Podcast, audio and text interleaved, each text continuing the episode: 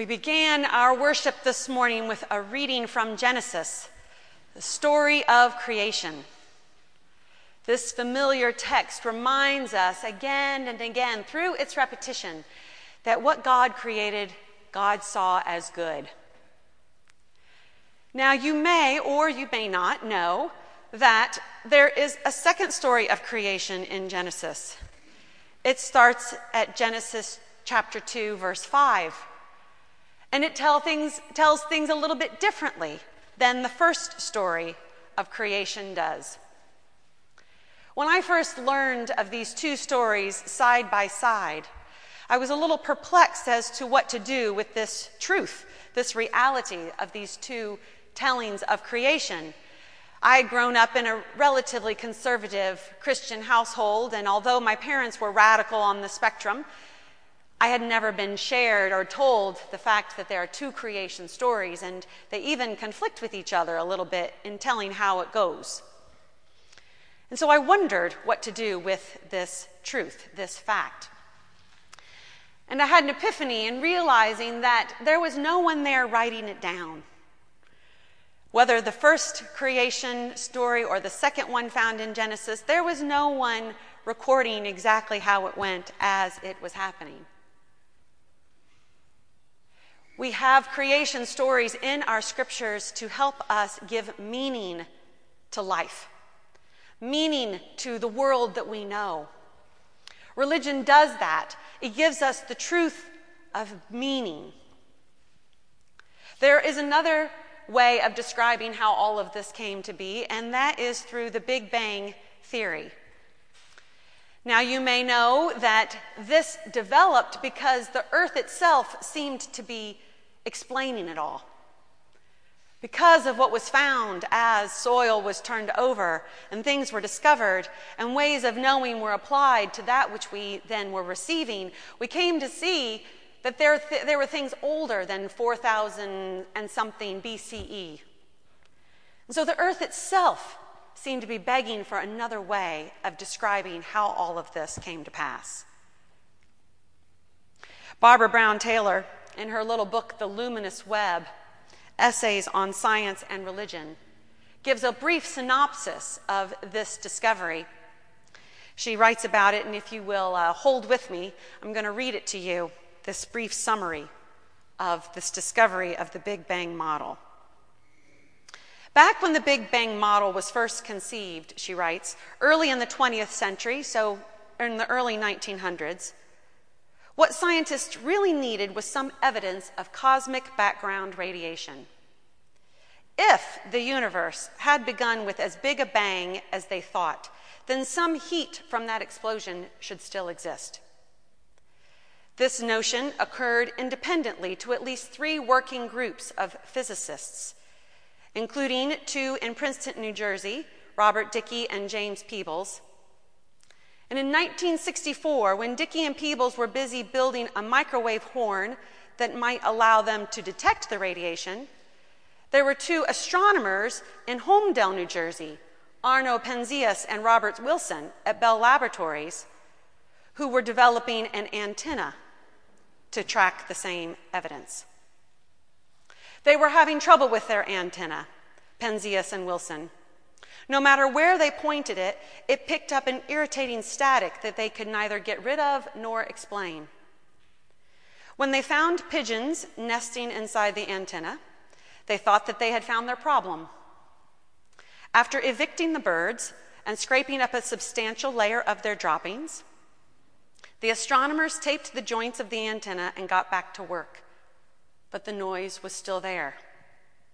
It was there during the day, at night, in winter and summer, whether they aimed the antenna at the Earth or out the Milky Way. When Penzias complained about the sound to a colleague who knew what Dickey and Peebles were doing in Princeton, everyone began to put two and two together. Penzias called Dickey. Dickey drove to Holmdel. The two teams got together and realized that what they were hearing was nothing less than the hiss of fossil radiation still echoing from the Big Bang. Furthermore, The temperature of the sound was two point seven degrees, which was the same value predicted a decade earlier in the fifties by George Gamow and his colleagues Ralph Alpher and Robert Herman. Penzias and Wilson won a Nobel Prize for their discovery of cosmic background radiation, which effectively launched the science of cosmology. About thirty years later, in nineteen ninety-two, the astronomer George Smoot told reporters that it was, quote, like looking at the face of God. Like looking at the face of God. I'm struck by his description. Perhaps those were the best words he could think of to use to describe something that could overwhelm us in its grandness and its beyond conceiving nature. Something too big for the mind to conceive of, and yet, even as it could overwhelm us, it doesn't. Looking into the face of God. I'm also struck by the fact that he uses a reference to God. It's not a given, you know, to reference God when you're talking about that which is beyond conception. But for him, God was the way he makes meaning out of that which he's navigating.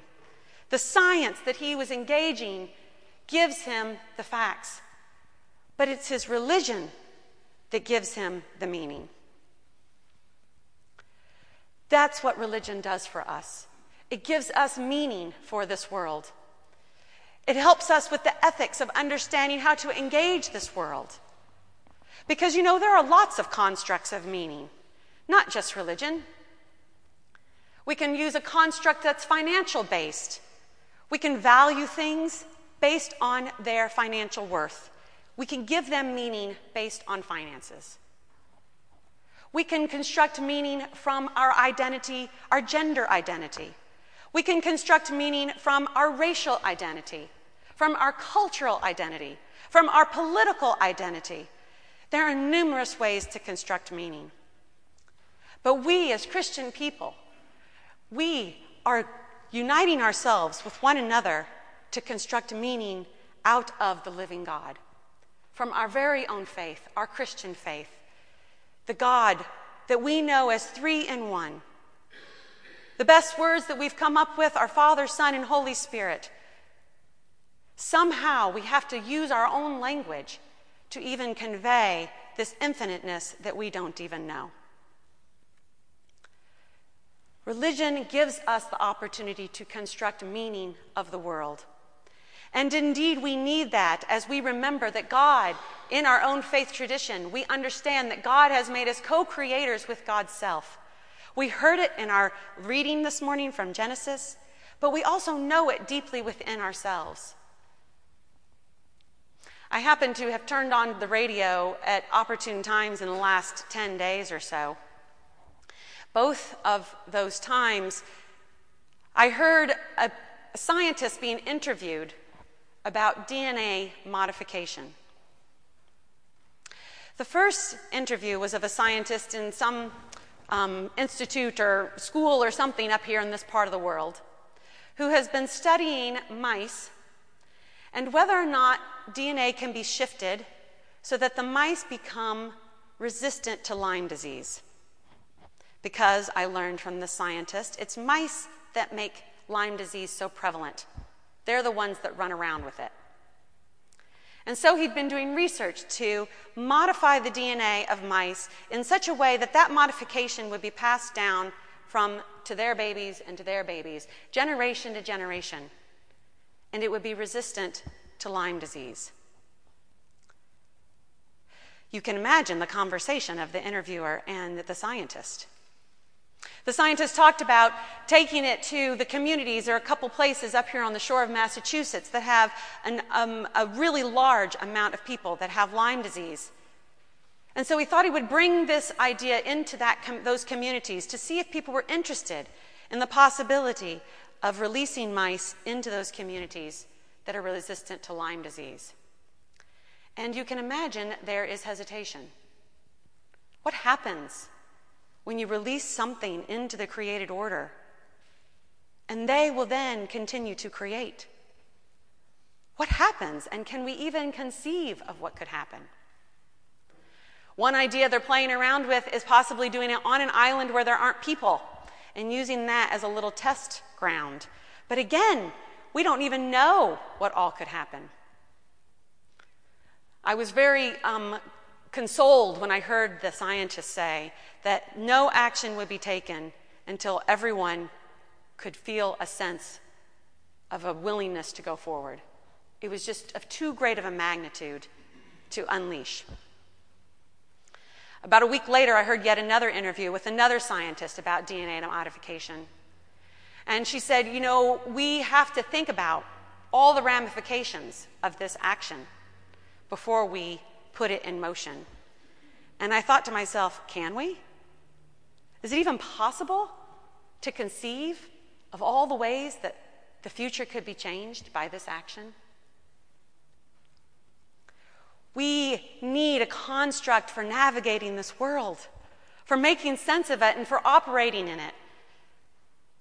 Religion gives us a construct, and our faith as Christians gives us a construct for navigating the world. Indeed, as Christian people, we seek to make sense of this, and I remember in seminary going through an exercise about the Episcopal Church and our general convention that we hold every um, three years, and some of the things that happen in our world and how it is that we want to relate to them as faith people. The exercise we were given back in seminary was in vitro fertilization and what to do with the eggs that were no longer going to be used by the woman who had banked them for pregnancy. It led us into a whole conversation about life and when does it start and what do we do with what God has given us. You see, our faith gives us a way to engage with the world. It helps us find a way to understand how God might be working and how we can work alongside God. And I dare say there is no way for us to conceive of all these possibilities. I think of our young people who will be honoring today, those that are graduating from high school. And you are going out into the world, and we hope that we have given you a construct with which to engage it. Because there are all kinds of ways to do life. But the Christian faith gives us a way to do life that we believe and have found to be life-giving. We describe it as the Trinity because it's what we came to know through experience, which then became our scriptures. The Hebrew scriptures, which were known by the people of the time, the God that is alive and who creates all things. And then Jesus comes among creation and reveals newness in that very truth, that God is active. God did not set things in motion only to step out of the picture. But God wants to be active with that which he's created and invites us into that. And it was Jesus that said, when I leave, I'm going to give you something to accompany you going forward, the Holy Spirit. And that is what we, that is how we describe God's action in the world these days. We only have language to do it by. And so we find ourselves in this time considering this invitation that God gives us to be in relationship with the God who is relationship, the God who was, the God who is, and the God who is to come, Christ who will return again. We talk about God as the creator, God as the redeemer, God as the sustainer. Our words are the only way we can think of to express how it is that God invites us into this infinite relationship that began way before we knew anything and will continue way after we know anything. And so we turn to our scriptures, to times of prayer and study, to see the world as God is seeing it. We ask God to illuminate and illumine us, open our eyes to see how God is working in the world so that we can be a part of that too. Because we do not know what the future holds, but we believe that God is giving us the means to engage in a life-giving way. The Trinity reminds us that God is always giving to us, receiving from us and giving back again. The living God has invited us into this relationship. And in that, we discover that we are all one. created by God, redeemed by God, sustained by God, now and forever. Amen.